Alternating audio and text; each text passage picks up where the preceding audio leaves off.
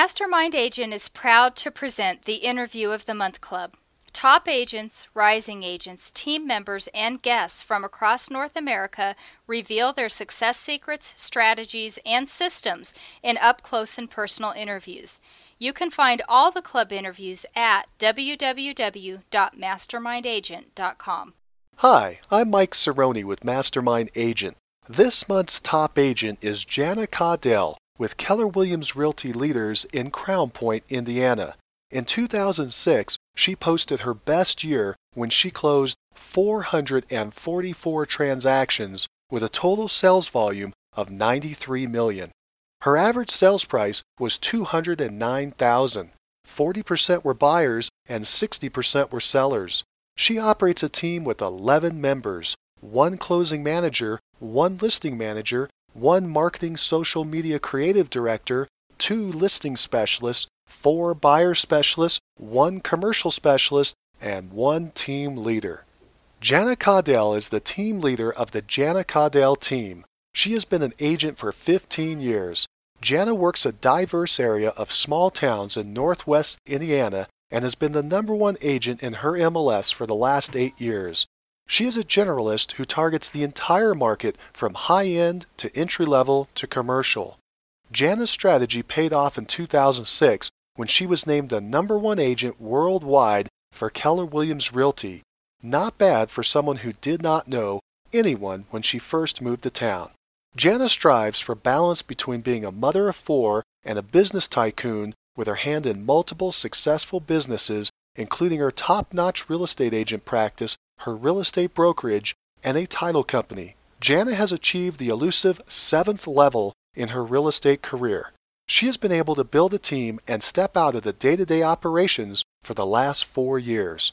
Her business runs on autopilot by her well-trained, knowledgeable, and capable team. Listen carefully as this master team builder explains how to put the right people on your bus and in the right seats. Jana is a natural rainmaker, businesswoman, and team leader. Listen as she shares one marketing idea after another.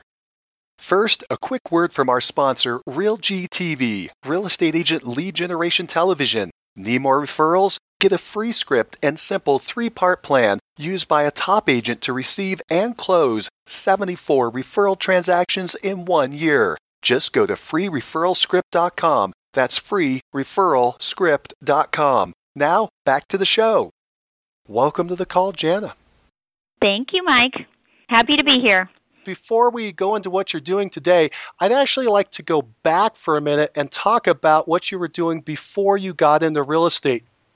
I actually was a claim adjuster for State Farm Insurance. I worked for State Farm for approximately 11 years in various different departments. I worked for an agent. I worked for their main corporate office in human resources, and then went into automobile claims. And so I was a claim negotiator for bodily injury claims and automobile accidents. It helped me learn my negotiating skills, let's just put it that way, and dealing with crabby people because they were either injured or their car was had broken down or was totaled. So I did that for several years before I got into real estate.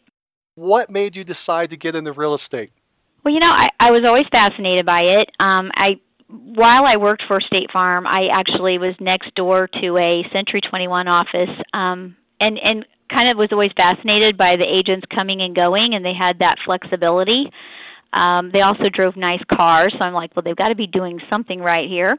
But I just always had a fascination for houses and for sales, always kind of had a sales mindset, even in high school and whatnot. So it was just something that I kind of had an interest in doing. However, I was always led to believe that you had to be older. You know, there wasn't a steady income, so I just always chose the safe route until I got to a point where I just really wasn't necessarily happy in my profession, and I wanted to change. And so my husband said, "Well, go do something that you really want to do and that you're going to be happy doing." So I said, I think I want to try real estate. And so I dove right in knowing that I was giving up a company car, a salaried position, and all the I guess, the stability.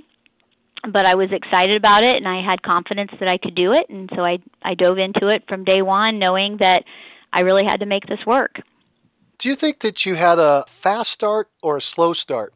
I had a fast start, and the reason being is because I listened to top-performing agents, similar to what you're doing for people, Mike, interviewing top agents around the country, regardless of their affiliation with their companies.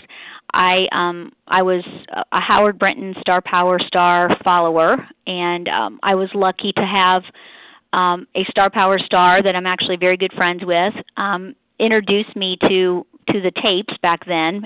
They weren't CDs, they were tapes, so that tells you how long ago it was. But I would listen to these top performers, and I would just pretty much memorize their scripts, their dialogues, their ways of doing business, their best practices.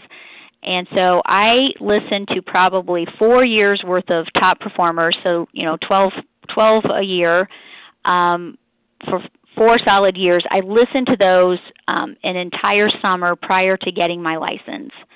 So when I actually got my license, I hit the ground running, and I did things the way the top producers did it instead of the local agents in my marketplace.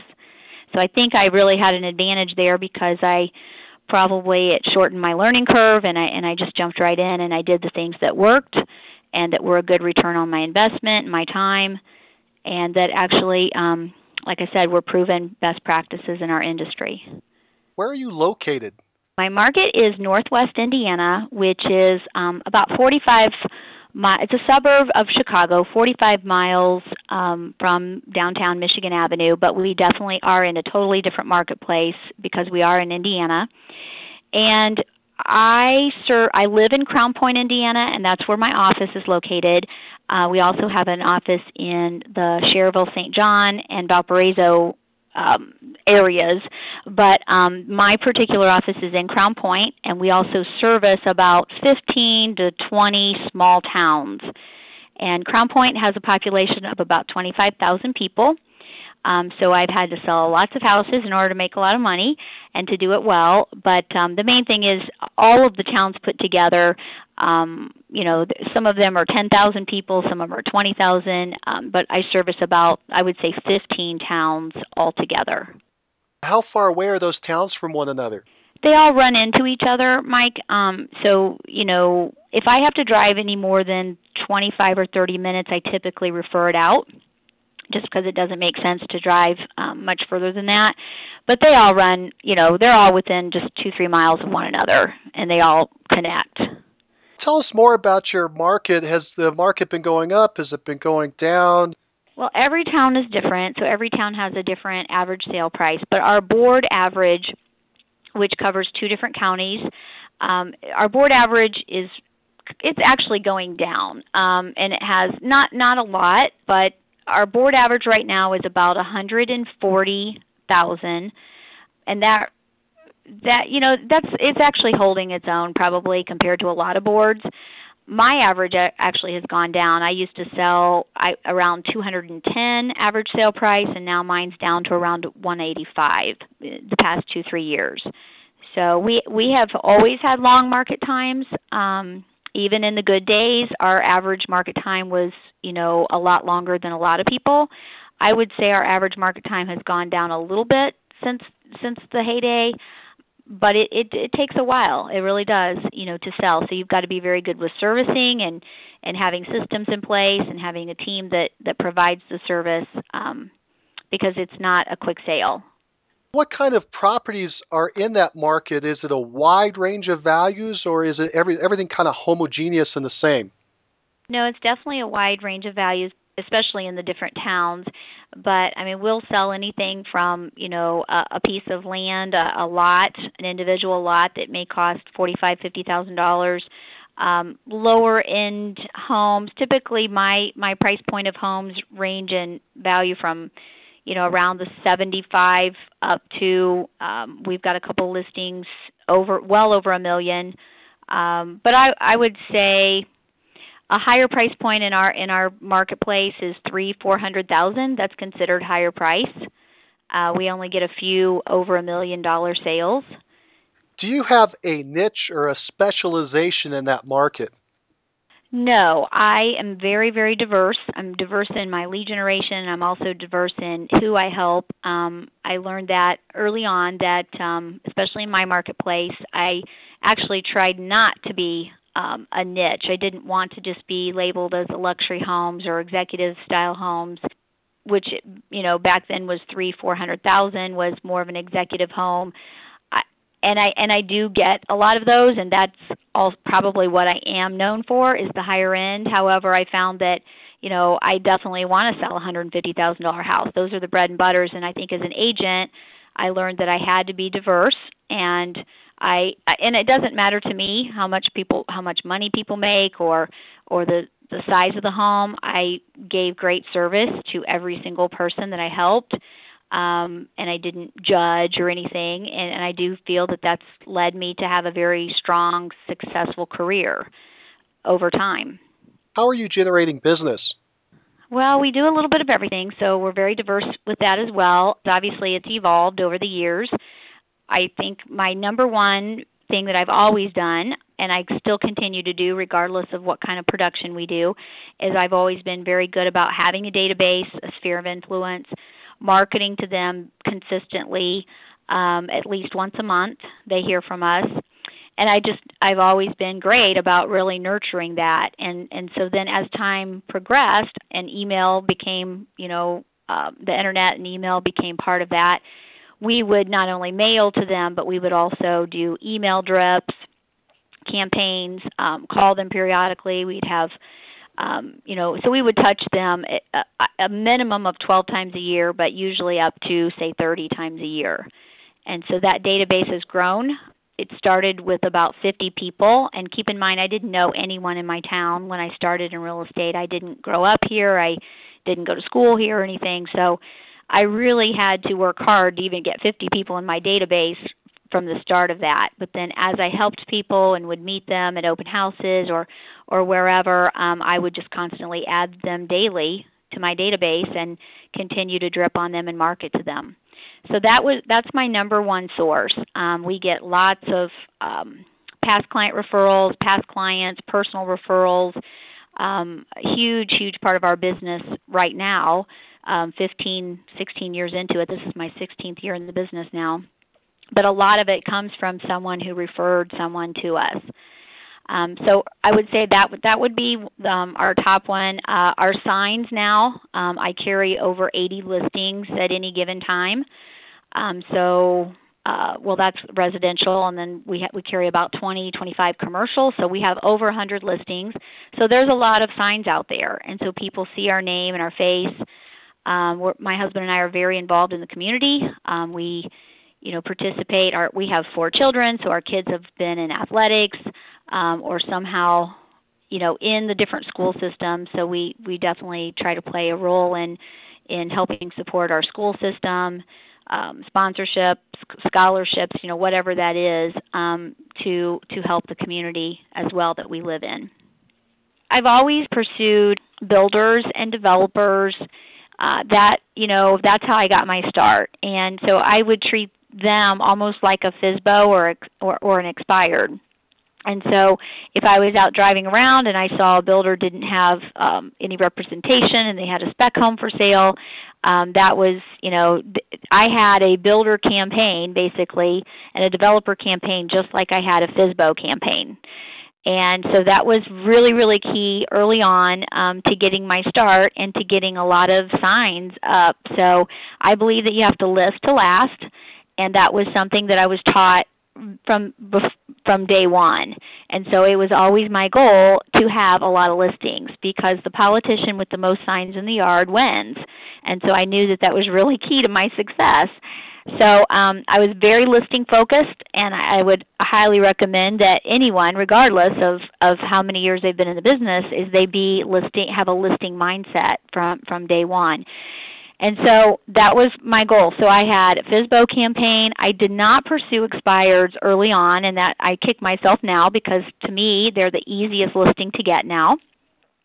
But I do currently. We do probably 20, 25 different ways, to generate business. And so obviously our signs are important. I have a moving truck. I've had a moving truck since my second year in the business. So that's like a rolling billboard. It's also a great value-add service to our clients. But I've always been known, and I have my face and my name plastered all over it. And so I've always been known as the girl that has the moving truck, which people found that to be very creative, and so that, you know, it was a value add. The internet is huge for us. We have 2 or 3 different websites, and we actually have someone that is in our office all the time. So anytime a lead comes in, we immediately respond, sometimes even while people are online. So my team is very well versed at getting back with people promptly. And so that's been really huge for us. In fact, 34% of our business last year came from the internet. Just working our relationships. Like I said, we live here, we work here, we have a good reputation, and we do business the right way so that we get repeat referral business forever. I always say that we're not in it for the one-time commission. We're in it to be their realtor for forever. And so it's really important that we do a good job and we service people well and we treat them right so that they can refer their friends and their family to us. So that's been huge. Definitely for sale by owners. That's something I've done from day one. I've always had a campaign going. Right now I would say we're probably pursuing at least a minimum of 25 to 50 for sale by owners at any given time. And we mail to them, we call them, and really just take the approach that we're here to help them. And if they get frustrated and they find that they can't get the job done, we love an opportunity to at least interview with them and let them know, you know, and see if there's a way that we can help them get their home sold. We're very persistent with our lead generation. We don't give up. I always said it's die or disconnect before we would ever, you know, give up on someone. And that's probably why we've done well, is because we are very persistent, and we just don't try 1 or 2 touches on people. We'll touch them until they, you know, quit. Or if a FSBO campaign, we'll touch them at least 12 times, and they get, you know, clever pieces from us and whatnot in order to make the phone ring. You've been building up a database, and you get a large chunk of your business from past clients and referrals. How are you stimulating that business? Well, I think first, if you treat them right from the beginning and you build a strong relationship that is not just based on a transaction or a sale or a commission, that you actually care about people and the, you know, that, and how you treat them really does matter. So they easily give you business. So we set the stage from the beginning that we are looking for a long-term commitment from them, that we really want to be their realtor for life, and not just in it for this one-time sale, that we want them to, when they think of real estate, to think of us or to think of me. And so I think it's from the beginning that they know that they know that this is how I've built my business. And so they are constantly being reminded, whether it be a piece of mail, an email that they get from us, it could be a client appreciation party of some sort. We'll do fun little giveaways. So they're all, we want to be top of mind, and we've worked really, really hard to be top of mind. And as time has progressed with obviously the new social media and whatnot that was not around in the beginning, we progress with the times and we stay cutting edge, and we embrace everything that's happening in today's market, regardless of when it is. And so they just know. And when they think of real estate, you know, especially in my town, I'm known. I'm considered the celebrity, I guess, the celebrity of my town. And that was my goal, was I want to be known by everyone. I may not know them, but they will know me. And so we've done a really great job, I think, with our marketing and really getting our name out there. Do you send out a certain number of marketing pieces to your past clients or phone calls? We do. We send out at least 12 pieces of mail a year, and I know a lot of realtors have pulled back on the mail, one, because they find it expensive or they think it doesn't work. It does work, and especially I found now it works even more because a lot of realtors quit mailing. And so we definitely mail once a month to them, no matter what, to our database. And sometimes that's a postcard. We actually like postcards. We use the jumbo postcards, and everything we do is always in full color. So it could be that. It could be a sold card with a bunch of our latest sales. just letting people know that we get results, obviously that we're still in the business and that we're getting results, and regardless of the market that's out there, that we're still selling houses, because I think that's just a key message, is to send strength and to send results, especially in these unknown times for people. Now, are you also making a phone call to your past clients? We do, but I will tell you, we hide behind the marketing. We are more marketing-based and prospecting-enhanced. We are not huge on the prospecting. Like, I have never done an actual cold call. If we do call people, it's usually because they inquired on something, or they inquired on a marketing piece, or we met them somewhere, or we're doing a follow-up call to an appointment or an inquiry. We will call expireds, and we will call FSBOs, for sale by owners. But we don't just go through and do a bunch of cold calling. We call our past clients at least twice a year, so they don't get hit from us a lot. And usually it's around, because we rotate them through, and those calls are actually made from my administrative team. I personally don't call any of them. They get mail from me, so they think they hear from me all the time. So, you have 80 listings. You have signs all over. Do you do anything unique or special with your sign to generate calls? My picture's always been on the sign. I just believe that you have to put the name with the face so that people will remember you. So it's not that I like having my picture out there, but it's just, it's more for a memory type of thing, and for people to know, that's to recognize me and to see me and to remember me. So definitely my signs have my photo. It's always had a direct line directly into my team. It doesn't have the company number on it. It goes directly into my team. So I get 100% of my own listing calls. And I'm adamant about that. And I have been since day one, which I think has been huge for me. Because that way, my buyer agents will actually, get that business versus another agent in our company. We have QR codes now on our signs, on the newer ones that we've ordered. So we've embraced that. I don't know that it actually works, but it shows that we're cutting edge and that we're staying, on top of it. Possibly the Gen Ys like it. We also have our website on there. And if we have a QR code, we've now taken the website off, because it goes directly to our website. And we've gotten creative with sign writers in terms of, instead of using a sold sign, I've often used, I use the bought, like B-O-U-G-H-T. So the home is bought. The newest thing that we're starting to use is the sold and then fast. So if we sell it quick, we'll put the sold fast writer on it. I've been very, very good about getting my sold signs up quickly, or the sold writers. I believe that that generates more listings than keeping that sold sign off of there. I think back in the day, they used to teach realtors to not put the sold sign up, to just like get as many buyer calls as possibly. And I believe that it's the opposite that works, is getting it sold, put the writer up quickly. And then that sends a message in the neighborhood that you get, that you get the job done. How do you pursue expireds? Well, we call them first. However, we do a lot of mailing to them. So we mail at least 12 pieces of mail. The first one goes out, pretty much the same day we make the call.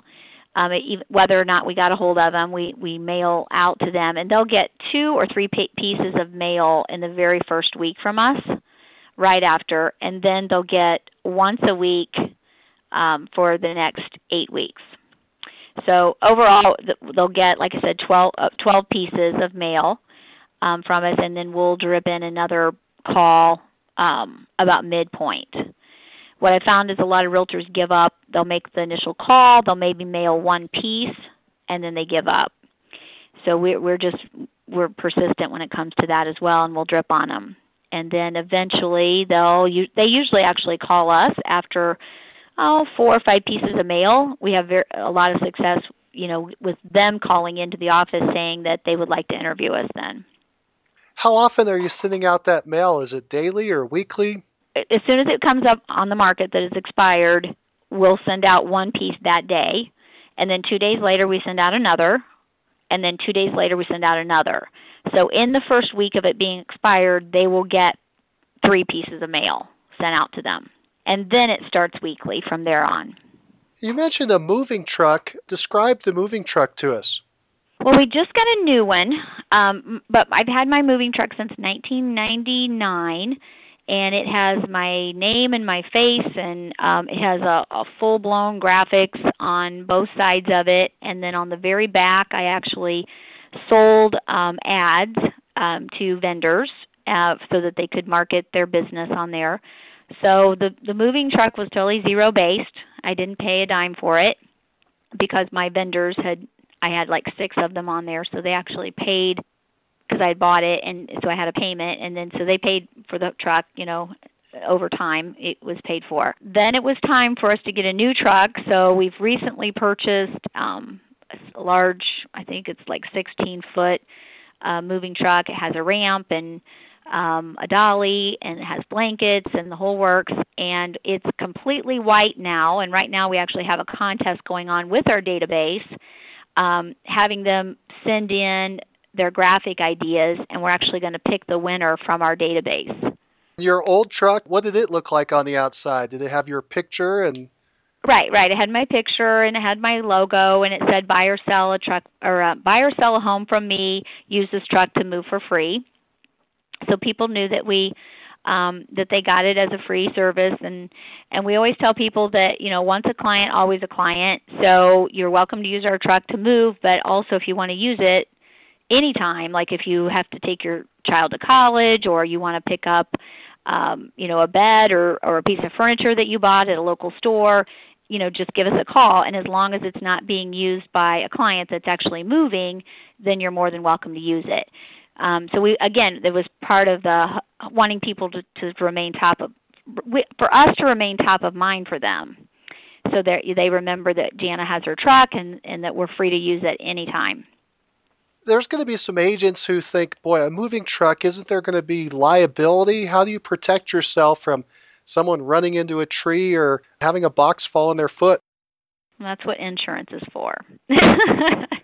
No, so the company that I initially bought it from actually supplied the insurance policy as well. So I had my insurance through them for, 10 years probably. Now I do have it through a local insurance agent. So I just have I have a policy that goes with the truck, and we do have a very detailed form that is filled out that clearly explains the insurance process and what happens if there's an accident and whatnot. And, you know, they sign off on it, and so they're well aware of, you know, what would have to transpire if there is an accident. You've had the truck for 10 years? Over, 1999 was my first year of having a moving truck. So it's been huge for us. The first one was so worn out. I mean, it had, it was used all the time, and it's a rolling billboard, and it's a value added service. Another thing that I had done is I always put the moving truck on the back of my team's business cards. So for example, if a buyer agent is meeting someone and showing them a house, they would hand them their card, and it would have a picture of our truck on there. And that would be a great reminder for them to let that client know that, oh, and by the way, we also have our own moving truck. So if you buy a home from us, you get to use our moving truck for free. It was just another conversation piece that kind of wowed people.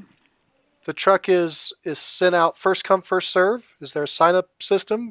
It is. We have a sign-up, and our closing manager, actually all of our admin team, it's online, and our entire admin team could go on there and schedule it for someone at any time. You mentioned that your websites, you generate 34% of your business last year. What do you mean by that? Where are you advertising? What kind of business is coming in? I've had a number one expert site since 1999. So, I've just had it for a really, really long time. That, that generates a fair amount of business. My number one site and the one that I highly recommend is my RealPro site. And that has been phenomenal for us.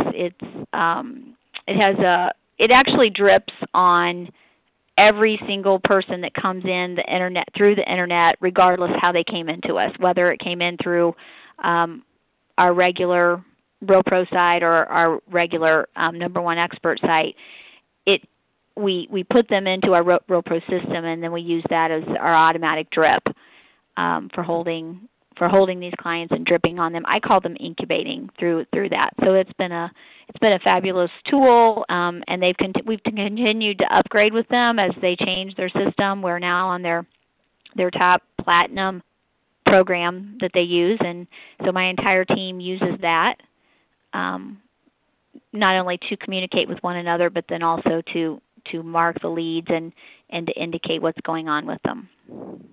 What are you doing with social media? We're doing a little bit of everything. I actually have a gal I specifically hired to embrace it.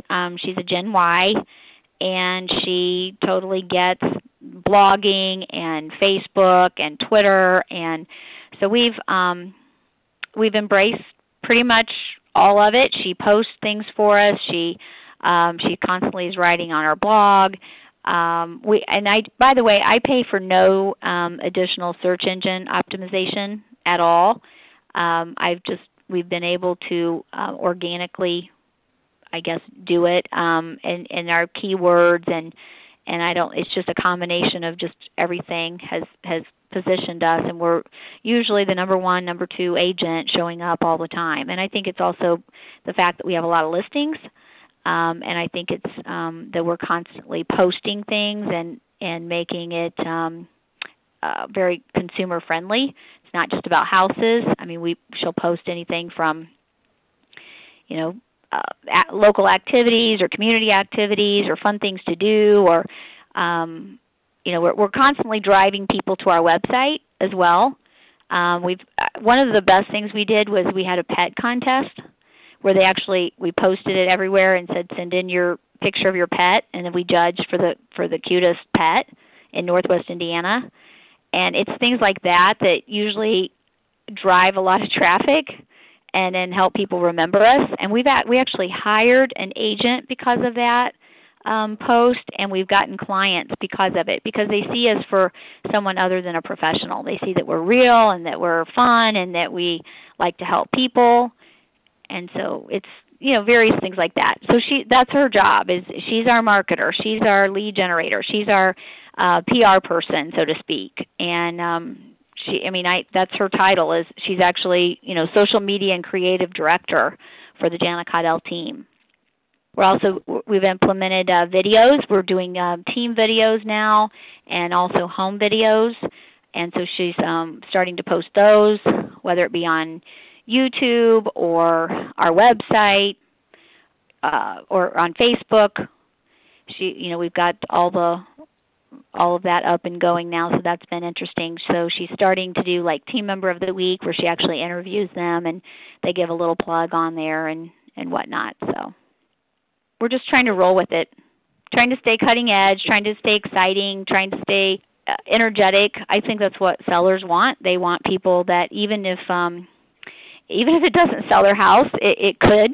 And so we try just a little bit of everything and let people know that we're not afraid of change, that we embrace it, and then they want to do business with you. You've probably experimented with a lot of marketing over the years. What was the worst marketing idea you tried?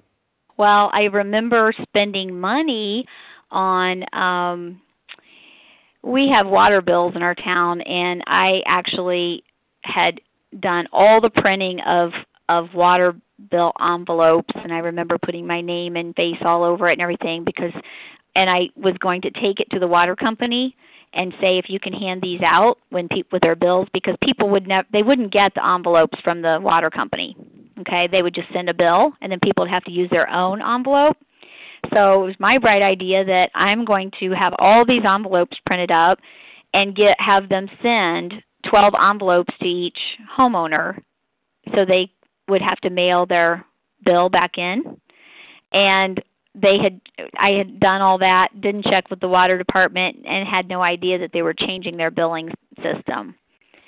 So that was a real expensive thing. I was like, okay, well, that I didn't seek first, understand, and really dive into, you know, that. But that was just, you know, I thought it was such a fabulous idea, you know, and it would keep people, you know, every time they paid their water bill, they'd have to send it in one of my envelopes. So, but I don't know that that was the worst. I've always been very good about making sure something was going to be a good return.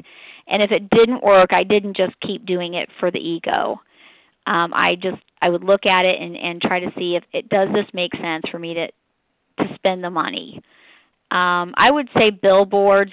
You know, for 1 year I did do billboards for this huge subdivision that I had, and spent a lot of money that, you know, the builder and or the developer really kind of pushed that I do.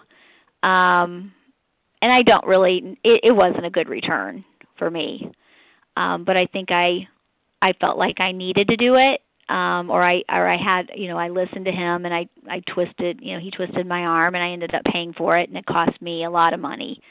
And, you know, of course, you have no sales that were generated from those billboards. So that was probably the biggest waster. One of the best things I ever did was, well, I think the good old-fashioned database mailings work, and I also think that just listed and just sold cards work. I would say the sold cards in the subdivisions, sending out, you know, especially if it's a subdivision that you want to get more listings in, I would, and it, you know, I had nice listings and everything, I would send out 300 sold cards to those, and I would get good business from that, because people would remember that I'm actually selling things and I get results. So I think that is a fabulous return. I think pursuing expireds and FSBOs is a great return, because for as little amounts of money that you spend on pursuing them, whether it be by phone or even mailing something to them, I think that there's just a great return. You just have to do it, and you have to put time on the task over time in order, you know, to get a good return.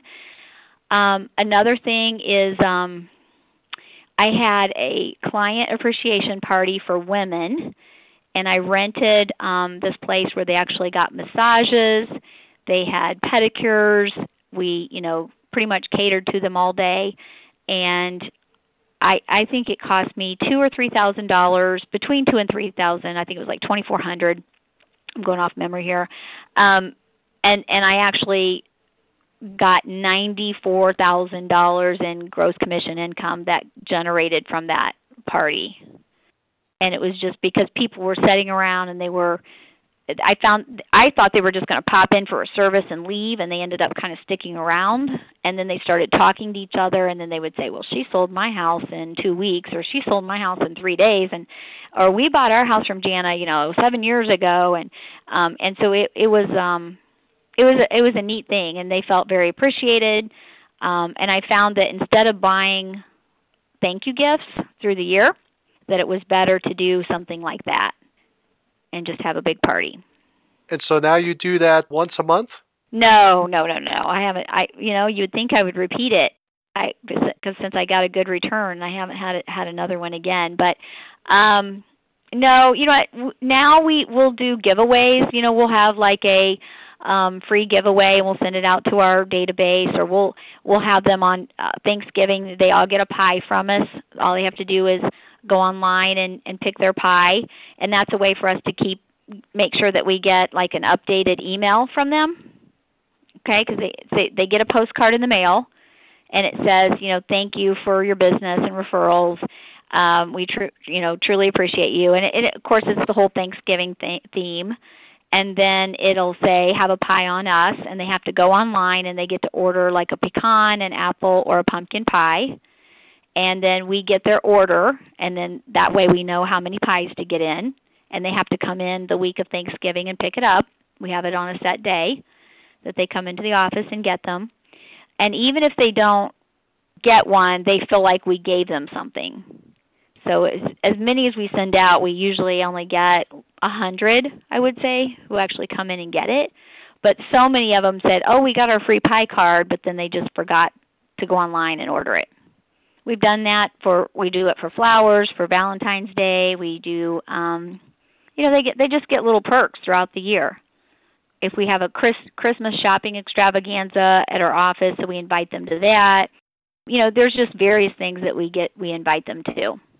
And we remind them about our truck. You know, we'll send, and now that we're getting new graphics on this new one, we'll send out, we'll let them know that, hey, you know, here's our new truck. And as a reminder, this is, you know, you get to always use it. So what's happening is a lot of the people that we've sold to in the past now have children that are buying. And their children remember us, you know, from that they had used me, you know, over the past 15 years. Do you have an annual client appreciation party? I don't. You know what? And that's one thing that I've always, I've actually wanted to do the movie theater idea, and that's something that we're going to do this fall because I've had several of my realtor friends that have had huge, huge success with the movie theater idea. So, but no, I don't. I feel like I just kind of, I guess, consistently stay in touch with them and consistently appreciate them. And I just really think that it's all about gradually doing things and every single month and staying top of mind versus, you know, doing one big bang thing. You're doing all this market generation, lead generation. When a lead comes in, how do you capture and track that lead? We have buyer agents that are on our team. And so, first of all, any lead that comes in comes into two of my admin team members. And one of them distributes it to, whether it's a listing lead or a buyer lead, depending on what it is, they assign it. We have one buyer agent that's on call every single day, and they're actually in the office. So if it's a buyer lead that comes in, someone takes that lead live, whether it was a call-in or on the internet. And so then it gets assigned. We actually use Red Tools, and it gets assigned to our Red Tools, and then it gets monitored, so they know that they have they have to respond quickly to it. If it's a listing lead, my listing coordinator actually contacts the person and then assigns it to the listing specialist after they've gotten the appointment. What is Red Tools? It's a company that it's like a database management. We did use Top Producer, and now we use Red Tools. So Red Tools is a database online or in the cloud that you're keeping these initial leads as they come in? Yes, and our entire database is on there, right. Oh, you've moved your entire database over there as well? Yep. Mm-hmm. And why did you choose Red Tools? That would be a good conversation to have with my closing manager, who is also my team manager. She found that to be a product that was cutting edge, and they had great marketing that we could also embrace. Just found it to be the better choice for our contact management. I very much empower my team members. I obviously have a team that does the work, and because I really don't do anything anymore. But they're the CEO of their department, and Chandra, you know, is always trying to stay cutting edge, and she felt that this was a better tool. Let's start talking about teams and team building. You've been in the business for 15, 16 years, you said? This is my 16th year. When did you bring on your first team member or assistant? My very first hire was after my first full year. So the first year in the business, I did everything by myself and just quickly saw that when I was in the office, I didn't want to be in the office. You know, it wasn't the best use of my time. So I hired someone to help me with the closings and some of the administrative functions, and that was pretty much helped me go to a different level than the second year. So I didn't really set out to have a huge team. It just kind of evolved over the years. But I had a baby at the time, and I was having more babies, and I found that I needed some leverage in my life, and it just made perfect sense, too, in order to provide good service. And also to get everything done, I needed help, and I couldn't be everywhere all the time. So I started with administrative help, and then my second hire was also another administrative helper. And then my third hire was a buyer agent, and I handed all my buyer leads to her, and that was in my third year of the business when I did that. And then once I handed all the buyer all the buyer business over to her, I was able to concentrate, you know, only on listings. And I went from 20 to 50 listings in a matter of 3 months' time, just because of the power of focus and doing one thing. And so I ended up, when that happened, then my one buyer agent needed help. So I hired my second buyer agent. And then I was the only lister for, probably up to 7 years into it. And I just really was to the point where I was just really burnt out. I was listing, you know, over 200 some homes a year, and I was just tired and just really actually kind of bored, sitting at the kitchen table. So I ended up hiring a listing specialist, and basically just to help me out a little bit and also just to train them. And then I found that I really, in order for me to totally step out of the listing arena, which was my plan, I really needed two people to replace me. So I ended up hiring two listing specialists, and then, quit working with buyers 4 or 5 years ago, and then I quit working with sellers. I'm down one listing specialist right now, and I have actually been going on a few listings here lately, only because I want to, though, not because I have to. So it's been kind of nice to have it run without me being there. So your current team pretty much generates all the day-to-day operations without you. Absolutely. Yep. And it has for probably 4 years. So I'm the number one agent in my board. I have been for 8 solid years, and four of the past 4 years, I've not actively been involved in the day-to-day operations. They don't see me very often. Let's go back to that first assistant. Were they full-time or part-time? They were actually part-time the first year because I was afraid to hire someone full-time. And so they came every day, and that would be the pearl or a huge tip was if you're going to hire someone part-time, don't hire them like Monday, Wednesday, Friday. Do it every single day, but only maybe a few hours a day. And so she would come in, and she was actually an agent that just didn't enjoy generating leads. She really loved the paperwork side of things, so she stopped selling and just worked for me when it came to all my closings and the closing management. So she would come in, and she'd probably work 3-4 hours a day, and then she would go home. But I had her every single day. So she was my first administrative helper. And then I got to a point where we were, obviously that gave me a lot of my time back. And so I was selling more, and we got to a point where I really needed, you know, I needed someone to help me with the listing coordination, the marketing, even advertising and whatnot. And so I hired another person, and she actually worked full time. And then did the first person stay on part-time at that point? Mm-hmm. Yeah. So I had like a 1.5 for several years. Yeah. Now, a quick word from our sponsor, Real GTV, Real Estate Agent Lead Generation Television, where top agents reveal exactly how they create consistent flows of home buyer and home seller leads into their practices every month. Need more leads? Hit the pause button right now. Open Google and search Real GTV. That's REALG.TV. Now, back to the show.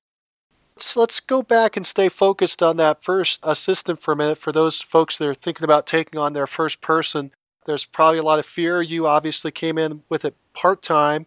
Did you have money in the bank to pay that person?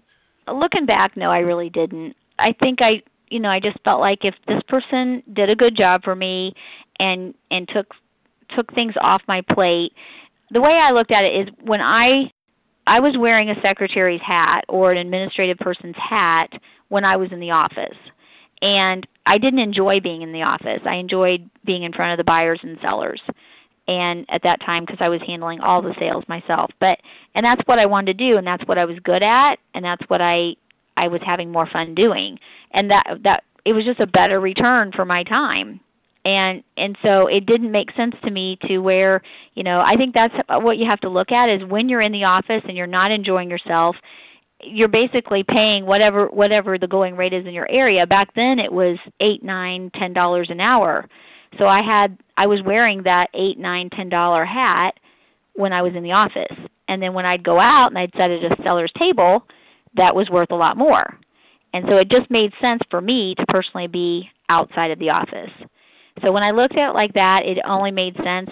Plus, it was a matter of service for me, as I'm a stickler for service, and that's how I built my business, was that people, you know, got communicated with, and they knew what was going on. And I found that the busier I got, I couldn't provide that kind of service. And so, you know, I was either going to go down in my service, and I couldn't stand that, so I pretty much was forced to have to get someone to help.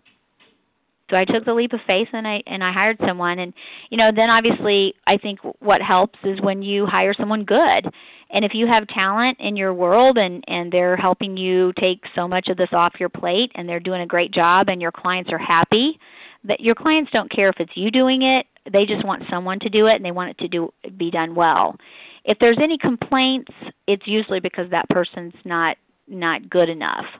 But if you hire a really great person to take that off your plate and they're doing a great job, the client doesn't care who's delivering the service. Let's talk about your team today. Who is on your team and what their titles are, what their tasks and responsibilities? My closing manager, who is also my team leader, I would call her, and that's Chandra. And Chandra has been with me for 9 years, so she's been around a long time. She started in an administrative position and as actually a listing coordinator, and then she became the closing manager, and then she became the leader of my team when the past 3-4 years when I haven't been around as much. So she's the main point of contact for the team, and if Chandra needs, my main point of contact is Chandra then. And then I have a listings manager, and that's Jennifer. And Jennifer's been with us probably close to 7 years. And she handles all the sellers, you know, getting the paperwork ready, getting the file ready for the listing specialist. She communicates with the sellers, you know, provides some feedback. She's the initial person they talk to if they call in to want to, you know, go on a listing.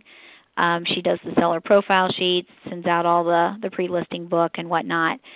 So that's her main job. And then Tiffany is our social media creative director, marketing, whatever, social media creative director.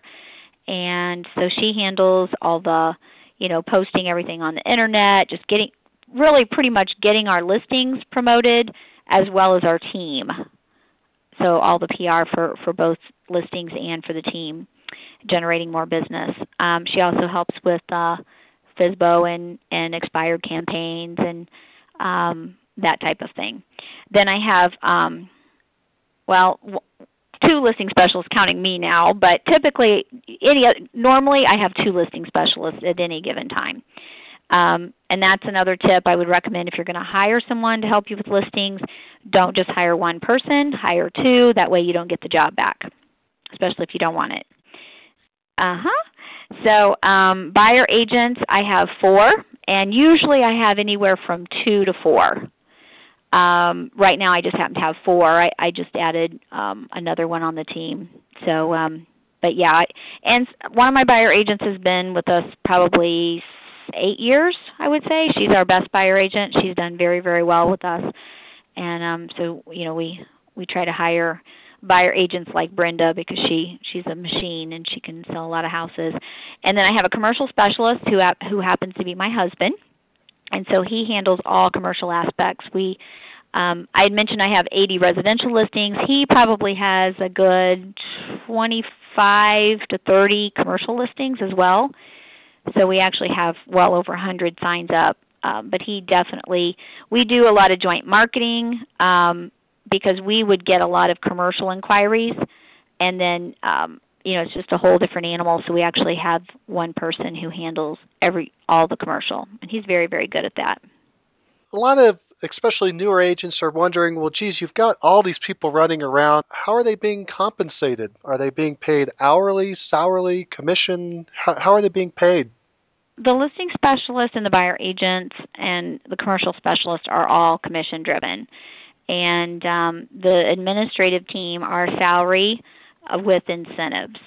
So each of them actually get you know, and it's incentives based on sales. So, for example, the listing coordinator, she makes a base salary, and that's Jennifer. She actually gets, every time a listing closes, she gets an additional fee on top of that as an incentive, because we want to generate excitement for these listings to get sold and to get closed. And then the closing manager also makes a base salary, but then she also gets paid on for every closing, whether it be on the buy, because she handles the buyer closings and the listing closings for the team. And she actually gets incentivized on every closing as well. Do you pay the listing specialist and the buyer specialist the same %? No, not at all. And I would highly, highly recommend that teams not do that, because it definitely affects the bottom line. Listing specialists, the most they get paid is 25%. And the highest I have the buyer agents on is 50%. And mainly the difference in the two is because there's such a huge cost of sale on the listing side of things. It costs to generate the lead. It costs to market the listing. It costs to service the listing. And so that, you know, we're going more on volume when it comes to the listing specialist because, you know, they can list up to, I mean, some months could be 25, 30 homes, you know, in a good month, or as low as, you know, it could be 10, 15. So it's more on the volume that they're listing and then closing. Well, you said the maximum. So does it start at a lower % than 25 and 50 and work its way up based on volume or production? The buyer agents typically start out at a 40% on the team, and then once they've proven sales with us or proven time with the team, then they would be moved up to 50.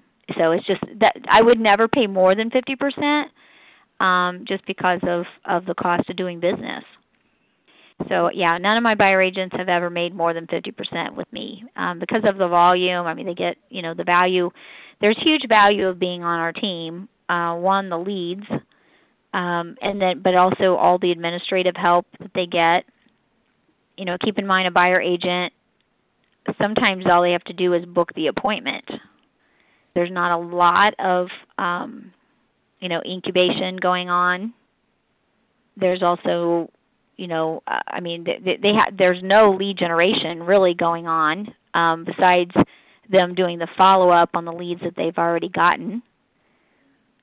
What type of tasks are each of these folks responsible for? Let's start with buyer agents, since we were there. What's happening there? You're generating a lead that comes in, and then who picks it up from there? We do the majority of the generating the lead, and I feel like as a rainmaker and as a leader of the team that's my responsibility. So first and foremost, I expect them to just, you know, handle that lead, incubate that lead, convert that lead, service that lead that I've handed to them, and that's what I want them to do first and foremost. I think a lot of teams, you know, start out and they want their buyer agents out there generating the leads. If that's the case, then I don't think that they probably are even ready for that team member to come on. So for me, it's a team needs to. That's the rainmaker's responsibility, is to be able to hand those leads to the buyer agent, and then it's the buyer agent's responsibility to make something happen with it. So we have pretty high accountability. I mean, we monitor it on Red Tools, we monitor it on RealPro.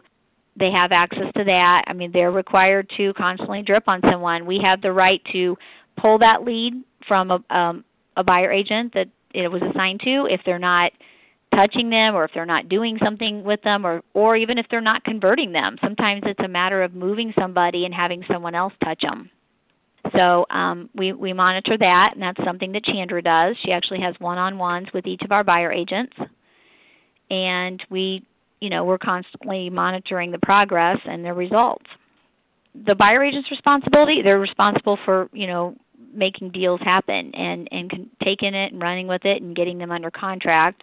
They don't handle any of the closing aspects of it. Once it goes once they've had a home inspection, it's turned over to Chandra, and Chandra handles it from that point on. Buyer agent is handling the home inspection and the negotiation that follows? Yes.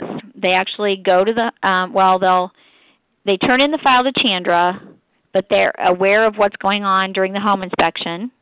Chandra can negotiate the home inspection. She actually does that for the listing specialist a lot of times, but the buyer agents are pretty much responsible for negotiating their own home inspections.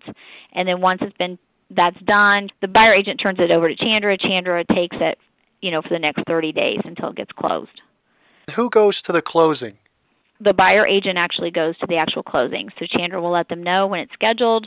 They put it on their calendar to go to it, and then they're the last person to see them. Let's walk through the listing specialist. I assume the same concept. You're a rainmaker, you're generating the lead. Does the listing specialist get the lead and set the appointment, or does somebody else? The listing coordinator, my listings manager, Jennifer, she actually takes the call, and she is the one that sets the appointment. She has access to the listing specialist calendars, and so she books the appointments for them. So she does all the preliminary work. She gets the seller profile sheet done. She sends out the pre-list book and schedules the appointment. So pretty much all the listing agent has to do is show up and present and persuade and convince them to list with our team. And so then they get the listing. They're responsible for filling out the paperwork. And we have one checklist after another in the file, so it's pretty simple to follow the process. And they actually do write up their own comments on the house since they were there. And then they turn the file back to Jennifer, and then Jennifer gets it into the MLS and then starts the marketing checklist on everything that needs to be done. So between Jennifer and Tiffany, our creative marketing director, the two of them, that we actually have a marketing checklist of everything that needs to be done for that particular home, and they actually make the plan happen. So the listing specialist is responsible for, they actually get carboned on all of our showings, so they know what's going on. They see the feedback. They see when a showing's happening, but they don't do the communication with the seller. Majority of the communication is coming from Jennifer, our listings manager. And then, any price reductions or just negotiating the offer is actually the listing specialist. So a listing specialist comes back in and negotiate the offer? Mm-hmm.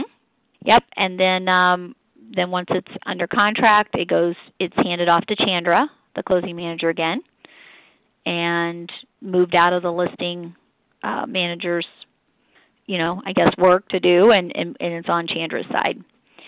So, but the client always knows when the baton is getting passed, and I think that's something that we're very good at. We set the stage on this is how our team works. Everybody knows what's going on. It's not like one hand doesn't know what the other's doing. The baton definitely gets passed, and it gets passed in a way that the client feels comfortable and not where they don't feel like they're just being passed off to someone else. Does the listing specialist perform the negotiation inspection? It depends on if they want to. If not, Chandra can do it for them. If they can't, for whatever reason. If it's any of mine that I've gone on, Chandra usually performs mine. And the listing specialist goes to the closing? Yes. Unless it's mine, Chandra goes to mine. I used to go to all of mine, but I don't anymore.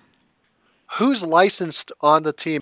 Chandra, all of the listing agents are, all of the buyer agents are, and Chandra, my closing manager, who also is able to negotiate home inspections or...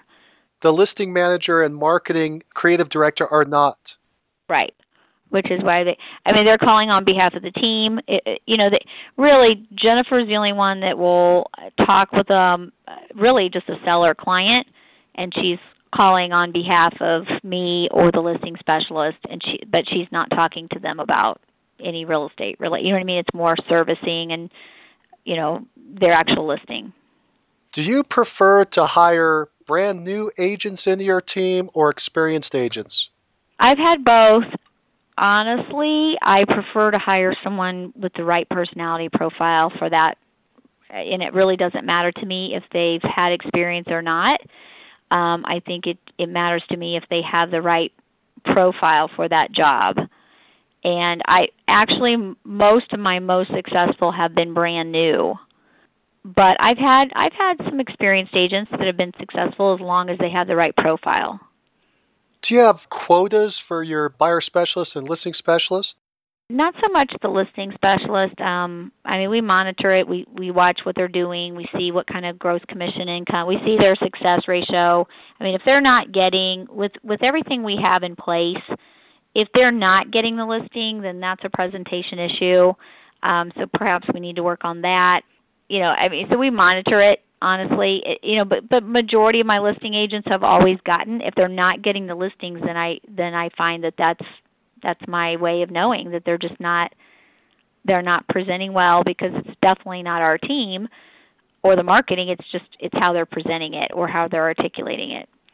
In regards to the buyer agents, yes, we like our buyer agents to close a minimum of 20 a year, 24 preferably. But there's been years when I've had a couple of new ones that, 18, 20 deals. And as long as they're putting forth the effort and I see that they've got potential, we don't boot them off the team. I don't really go by the per month thing of 2 deals a month, because in our area, because of the weather and whatnot, there could be months that they not have 2. And I don't want to, I'm looking at the overall performance, not just that month's performance. And so, I think that stresses people out when they think, oh, I didn't get my 2 in for this month. But then one month they might have done 6. So I'm looking more for the average, and we just, are constantly monitoring that and just making sure that they're getting the results. Because if they're not getting the results, they're not happy either. They're not making the money, and they're not happy either. You mentioned listing specialists and a success ratio. I assume that's the number of listing appointments they go on that they actually achieve a signed listing. What's an acceptable percentage? I think that they need to get 9 out of 10 that they go on. Now, if you're throwing in the ones that, let's say someone went on it, but they didn't end up listing, period, okay? So then we're really not losing that one. We didn't lose it to another agent. Let's just put it that way. So I like to see a 90% or better ratio when they're actually up against someone and that seller actually lists. If someone, let's say the seller just doesn't end up listing, they either, for whatever reason they've decided not to sell, or they can't sell right now perhaps, or it's not a good market for them to sell in, whatever the case may be, then typically I'm looking for a 70% on that.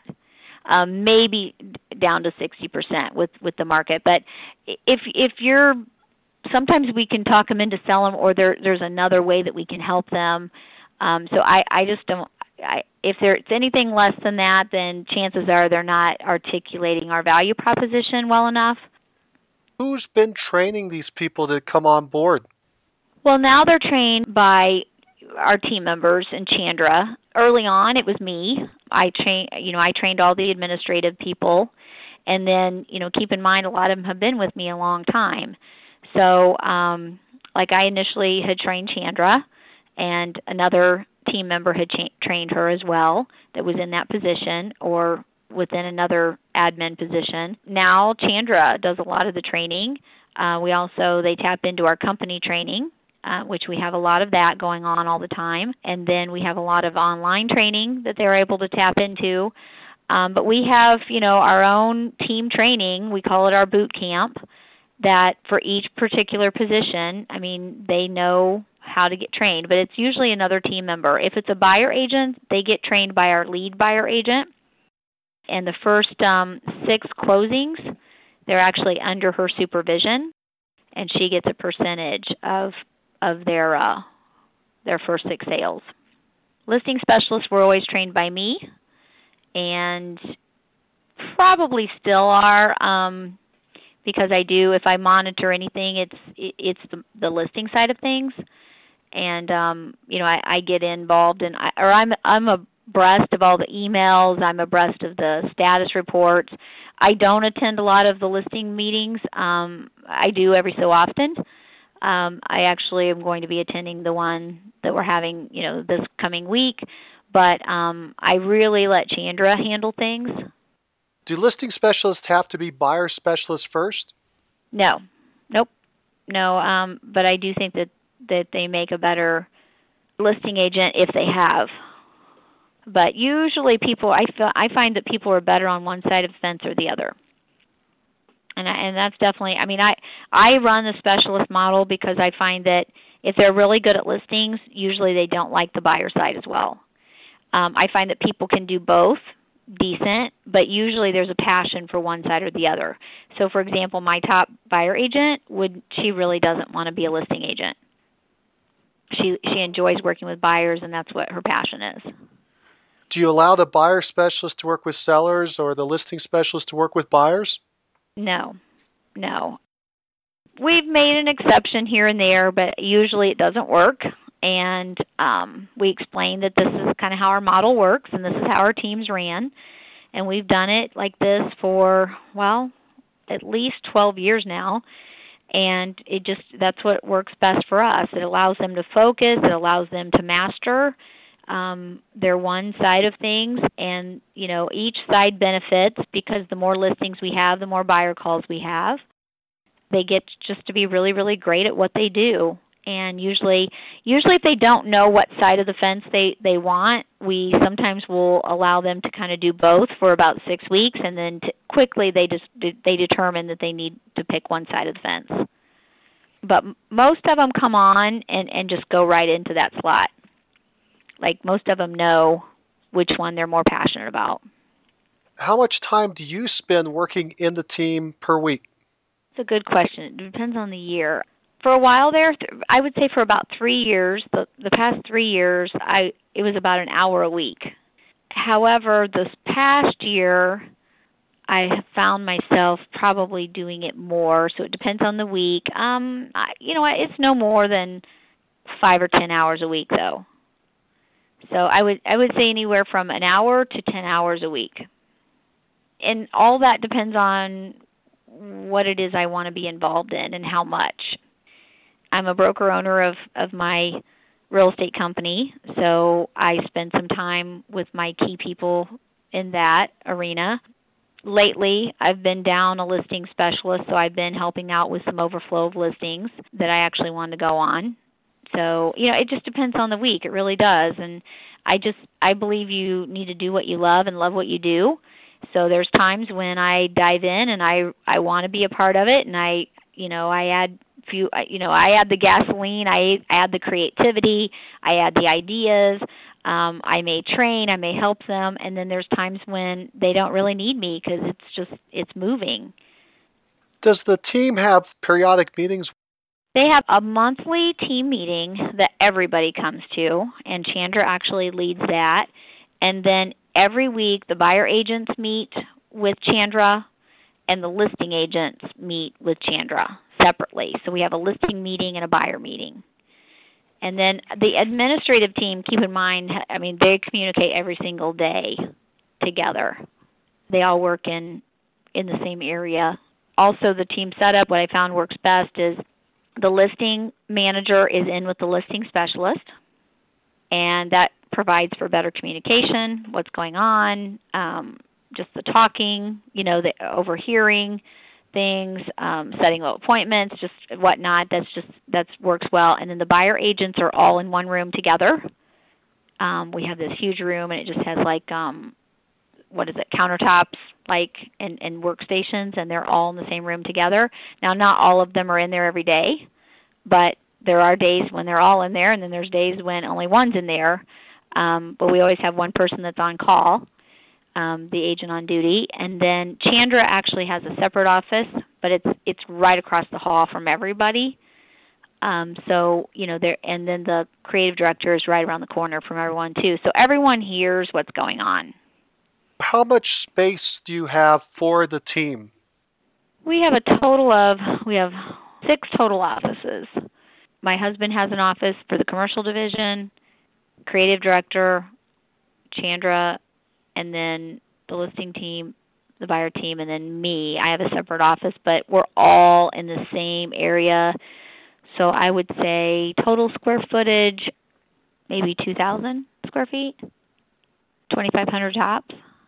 What equipment do you provide for the team, and what equipment would they have to provide for themselves? I provide all the computers, you know, everything. They provide their own cell phones. That's about it. And then they pay for their own board dues as well. Do you pay for business cards for your specialists? Yes. How about gas for their card? Nope. No, they pay for their own gas and everything. The reason I pay for the business cards, too, is I want a certain look. I wanted the one with the truck on it. I wanted the nice, pretty logo. I wanted, you know, the quality business card, so I just decided it was easier for us to order them and pay for them. It's more of an image control, honestly. Do the specialists have to pay for any kind of desk fee or monthly fee? No. Do you have any special team trips, retreats, getaways, or events? We have. In fact, we have next week I'm taking them to my lake house, and we're having a lake day. And we're probably not going to really talk business that day. It's going to just be more get out of the office, bond, have fun in the sun. I'll cook for them, you know, that type of thing. We do. We have, you know, social events together. Our office as a whole has a social committee. And so we usually once a month our entire office gets together for things like that. And obviously the team is invited to those type of functions. But our team does. I mean, they'll do winter events together. They've gotten together and played Wii before, you know, had Wii tournaments with their husbands and everything. You know, so we definitely have fun together. I believe that, you know, that's part of the whole bonding process and building of a powerful team is to care about each other and like to hang out with each other. Do you cross-train the members of the team? The administrative team is all cross-trained. They could easily fill in for each other on vacations. Buyer agents obviously all help each other out while they're on vacation. Like my best buyer agent just went to Italy for 10 days, so the entire buyer team helped with her business. The listing specialist obviously can fill in for each other, or I could fill in if needed. If I absolutely had to send one of my buyer agents on a listing appointment, we could, and it would be fine. There's going to be some people looking at this, watching all these people running around, and a question is going to pop up, are you profitable? Yes, or I wouldn't do it.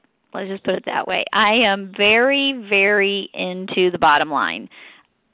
I learned a long time ago that there were lots of agents that sold lots of houses and brought in a ton of gross commission income that weren't making any money. And to me, it just doesn't make sense to do it. I'm not in it for the ego and to be on top and or to walk across the stage. So I'm in it to run a successful business and to be profitable, or why do it? So I totally pay attention to that, which is why I've had to make some of the tough decisions, and which is why I don't pay any more than 25% on the listing side, and which is why I would never pay any more than 50% on the buyer side, things like that. So, but no, I've always paid attention to the return. I've ran a profitable business since day one, and I've always said that, especially with me being out of it and not being in it as much, if there's times when it doesn't make sense for me to be gone, then I'll step back in to do certain things because it doesn't make sense, you know, to not be profitable. So we pay very, very close attention. Am I making as much money now as I did 4 or 5 years ago? No, but it's still I still make a profit, and I still make a good living at doing this. And I've always said that the day that I don't is the day that there's no point doing it. For somebody who's trying to plan out and strategize, would you be willing to disclose what kind of net profit margin you could achieve at the level you're at right now where you're not working in the business versus 4 or 5 years ago when you were actively working in the business? You know, I actually do some coaching with high-level agents. People, typically my coaching clients are people that have a team, that is a rainmaker that wants to either tweak or optimize their current situation, or they're struggling with the whole team building or the leadership aspect, or possibly stepping out but yet still running a good business and not going backwards. So I coach typically they're doing 5, 6, 700 in GCI or above. They've already built a team and they just wanted to do it better, or perhaps, I mean, I'm a mother of 4 children, so I've also had kids while I've built this business, so I totally get the whole work-life balance. Maybe people who are, you know, working themselves to the bone and they're just exhausted and they think there's just no way I want to do this anymore, or I can't keep doing this. This is not a good quality of life. I mean, I definitely help people get through that ceiling, you know, as well. So, and for people like that, then I go through and I say, this is how much you need to be netting. You know, depends on the GCI, obviously, that's brought in for that particular year. But I'm very good at knowing what the cost of sale is, what percentages, you know, you should be paying for each, what you should be giving your company, what is excessive to be giving your company. Or if you're a part of a franchise, you know, what kind of franchise fees are going out the door, because in the end, it's all leaving your pocket. And it doesn't make sense to do that sometimes. So I have a very, very good handle on what's necessary, what's not, what's crazy. And then I think too, being a mother and balancing and having, you know, being the household, you know, person in charge of my household as well as with my children and everything, I had to learn leverage and, you know, how do you hire these people and who do you hire and what kind of standards do you have in place for them? You know, without, you know, I mean, some people think that, you know, you're hard to work for because you have standards, and that's not true. There's just, you know, your clients expect a certain level of service, and so, you know, you need to expect that from the people that work for you. And so, you know, it's that's something that I definitely share with if someone was interested in I guess, taking, you know, but that they have to be very, very serious. I actually don't. It's not for the weak. Let's just put it that way. They have to be tough in order to be able to handle, because it's not easy to build. There's a lot of people who want to do what I've done or what some of the top agents have built, but they don't want to do what they have to do to get there. And they also don't want to have to continue to make the smart business decisions that they have to do in order to stay on top. Jana, what kind of net profit margin as a percentage of your overall business have you been running? My best year ever. I'll share my best year ever, and then I'll share as of late, because we're not doing as much in the commission arena that we did in our best year. So in 2006, that was my best year ever, and we did $2.3 million in commissions, and we actually netted $1.3 million that year. So there, you know, there's that was a pretty good return considering, you know, your gross commission income and then your cost of sale. So that's and I really try to have anywhere from 45 to 50% net to the bottom line. So regardless of the commission that's brought in. Was that when you were actively participating in the business? 2006. That I was actually the leader on the team. I wasn't doing any sales. I was doing a lot of the lead generating, a lot of the marketing, you know, overseeing things. I was leading the team. I was there every day, but I wasn't really listing. I'd go on maybe some of the bigger developments or talk, you know, with builders or, you know, and get the initial, but I wasn't probably actually doing a lot of the work. So that was the best year we ever had. And then the past 3 years, it, you know, it depends on the year. We've kept it, you know, around $1 million in commissions. Last year we fell short. Last year, just obviously it just wasn't as good of a year. It's probably one of the worst years we had since probably my second or third year in the business, but we had like close to $800,000 in GCI. So we still netted around the 50% mark. I think it was like 42%. So for not being there and not doing anything, you know, I mean, I don't feel like I'm working now compared to the way I used to work. Now it's very much fun for me. So, you know, for not doing that, I still feel like it's a business worth owning. Do you have other affiliate businesses that you're running? We own our brokerage. We have over 100 agents in our real estate office that my husband and I own, and I am the main, like I'm the operating partner of that. and I have a team leader that actually runs things for me on that side of things. And then we own 50% of a title company, and then I obviously do my coaching, consulting, speaking type business that's separate on my own. And then obviously I'm a mom. That's a whole other business right there. So that's a full-time job right there. It's a full-time job as well. So yeah. So I mean, I would say, you know, the brokerage side of things, I don't spend a lot of time, maybe an hour, 2 hours a week on that as well. I do some training for them. I also consult our top agents in our company, just as a perk for them being a part of our Agent Leadership Council. And I'll attend our office meeting once a month. And, you know, if I'm needed, I consult with my team leader weekly for a couple of hours. So anywhere from, I'd say, 2 to 5 hours tops is what I spend on that business. It's probably more like 2. The way I look at it is I don't want to be there. I don't want to babysit. I want to hire leaders, and I want to hire great people. And if you hire the right people, you don't have to be there. And actually, great people don't have to be held accountable to either, because talented, great people they just do it. You know what I mean? They don't have to have someone watching over them or making sure they're getting the job done. They actually want to please you. So I've just learned, I think that there's an art to that. And I think that I've done lots of studying of leadership. It's just extremely important to me to be a great leader, and I think great leaders are great hirers as well. And they're in the end, I'm responsible. And so if something does happen on either side of the companies that I own, I still take full responsibility, because in the end, I either hired them or I trained them, or was responsible for their training. And so sometimes it's not a training issue. Sometimes it's just totally a hiring issue. And in the end, that's my responsibility.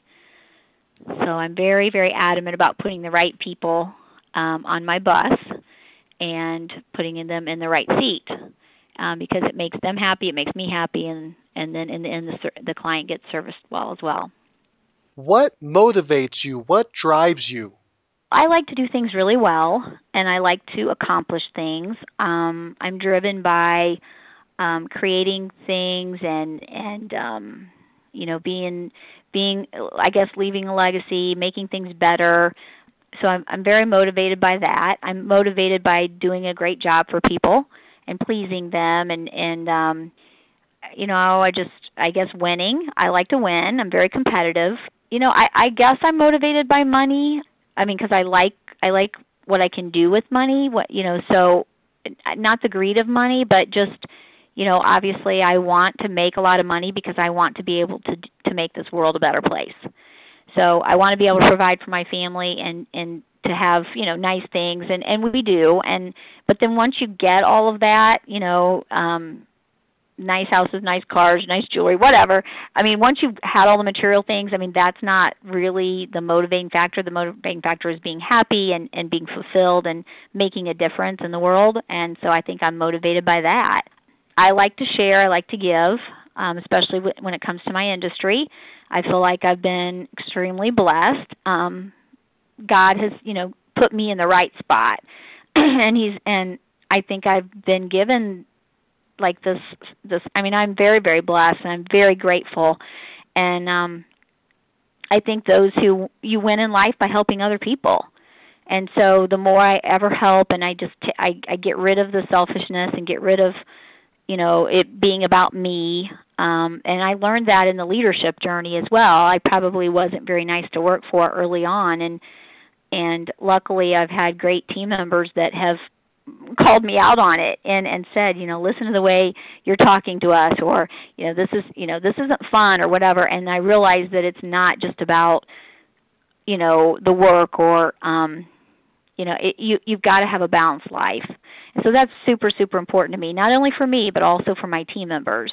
Like one of my gals said yesterday, she actually came in and she missed church and came in and worked on some files, and I told her to never do that again.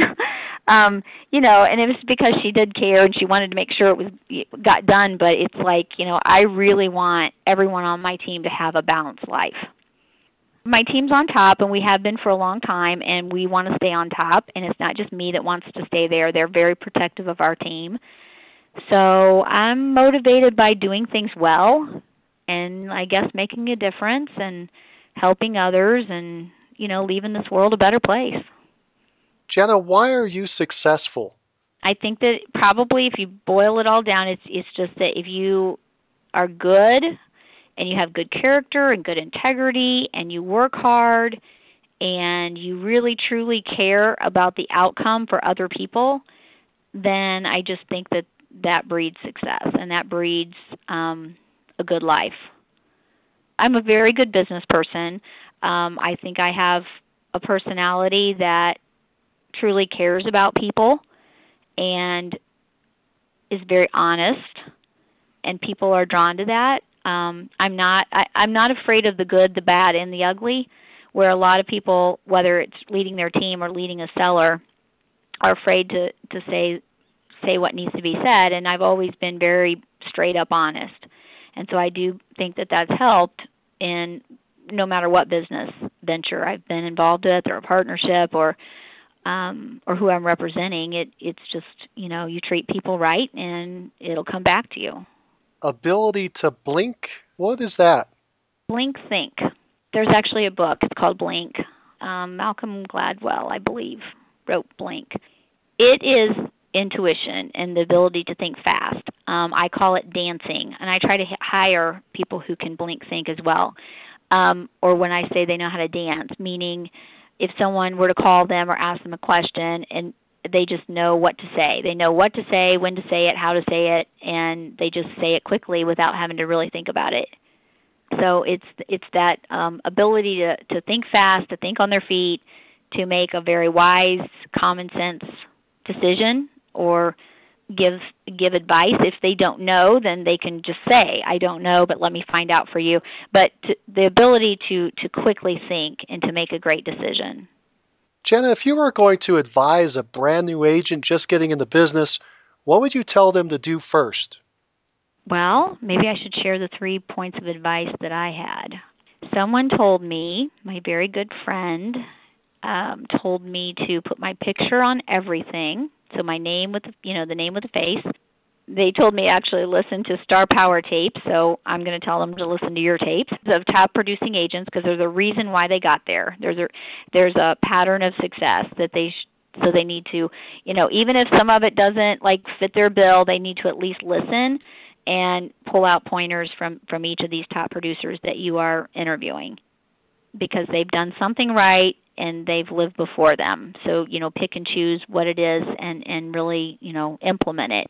And just work really hard, you know, work every day at it. Be consistent. It didn't happen overnight for me. It happened working every single day, every single week, every single month, and then every single year.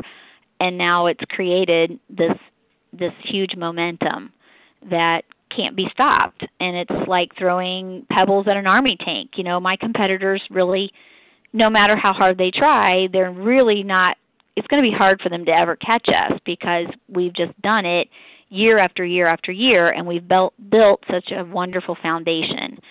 I would highly recommend that you know who you are and what you stand for. I personally know my own core values and my belief system, and the people that I hire also have those core values. So I think it's whether you're a one-man show or you have a small team or a large team, I think the rainmaker or the leader truly has to know and be able to articulate who that person is and what it is that they're trying to accomplish and their vision and their mission. And you stick to that, and you take money out of the equation when you make decisions, and you're always going to make the right decision. And sometimes it means, you know, having to do something for free. But you do the right thing, and the right thing always it comes back to you. So another piece of advice is, I would say, to be humble. Regardless of your success or how many houses you sell, or however big you get or whatever, if you're, you know, known in your town or whatever, just to remain humble and know where you came from and to be appreciative and grateful. And you're going to go much, much further. How do you maintain balance in your life? Leverage, leverage, leverage, leverage. You control your schedule instead of letting the schedule control you. So you really are in control. I have children, so I had children's events. You know, I go to them. I'm a part of their life. I don't just make it about work 7 days a week. You know, and hiring people or having systems, I guess, in your business, even if it's not a people system or people leverage, it could be a system leverage or a checklist of some sort that helps you. Just being really, really efficient, you know, with your time, but you controlling your time and time blocking, not letting people, you know, take advantage. I mean, you know, you don't have to be Johnny on the spot. You don't have to be a Pop-Tart realtor, you know, and react. You know, you don't have to answer that phone every time it rings. Sometimes it's best to let it roll to voicemail and check and see what they want and then just get back to them. And it usually you don't have to answer it. You take control of your destiny and you take control of your schedule versus it controlling you. And deciding who you want to give your time to. You know, not everybody deserves your time. Pretty simple. You're in control. I think people just think that, you know, they're giving great service if they are that Pop-Tart, and that's just not the case. Actually, I think I was more respected when I took control of my own schedule and picked and choose who I wanted to work with or get rid of or fire or, you know what I mean? I was actually more in demand when I took control. Was there anything else that you want to talk about that I didn't address?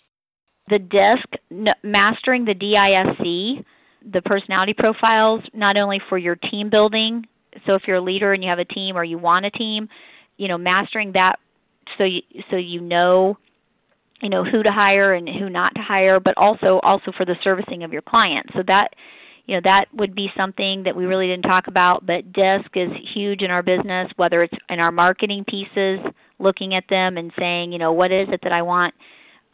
You know, what kind of statement do I want to make here? Does this marketing piece adhere to the D, to the I, to the S, and to the C personality profiles? And if you don't know anything about that, if that's foreign to you, you know, there's lots of companies. So that's been huge for us. My entire team knows DISC inside and out, and they communicate with their clients and each of my clients, you know, using it. And I would just say have fun. Work that's fun gets done. We learn together. We read books together. We play together. We work hard together. And I think that any successful organization or team has to go through the good, the bad, and the ugly together. We call ourselves a Super Bowl team. We didn't just all of a sudden do well together. I mean, the Super Bowl team is not your local high school team. I mean, you know, they work really hard together. They play hard together. They look the part. They act the part. They practice the part, and therefore they win like a Super Bowl team. And I just think it's real important because a lot of people, when the going gets tough, the tough don't get going. You know, they all want to win together, but they don't want to have to go through the ugly. And any great team has to go through that together. Well, Jana, you have hired, trained, supervised, developed, inspired, empowered, and led an amazing Super Bowl quality team. Your competitive drive pushed you to find balance between the two worlds of business and motherhood. Your desire to spend more quality time with your children pushed you to develop a self-sufficient real estate team that only requires a few hours of your time each week, yet continues to be profitable. You truly are a master team builder. Thank you again for being our top agent of the month. If you like the show and want to know when the next one's coming out, click the subscribe button on iTunes or Stitcher. And if you want to hear more episodes like this, give the show a 5-star review and write a quick comment. I read them all, and it motivates me to keep going and share the top agent success stories with you. Thanks. If you're looking for more ways to generate leads, check out our sponsor, Real GTV, Real Estate Agent Lead Generation Television, and their giant database library of video trainings where top agents reveal, demonstrate, and discuss their best lead generation methods. Visit RealGTV, REALG.TV. If you're low on funds or just want to get the maximum leverage, check out my masterclass webinar titled Top 5 Free Lead Sources for Real Estate Agents. Learn more at freeleadtime.com. That's freeleadtime.com. Oh, and if you have a real estate friend who needs some inspiration, tell them about the Success Calls podcast. And don't you forget to subscribe right now to hear all the great top agent ideas. Keep moving forward. You've been listening to the Mastermind Agent Interview of the Month Club, where top agents, rising agents, team members, and guests from across North America reveal their success secrets, strategies, and systems in up-close and personal interviews. You can find all the club interviews at www.mastermindagent.com.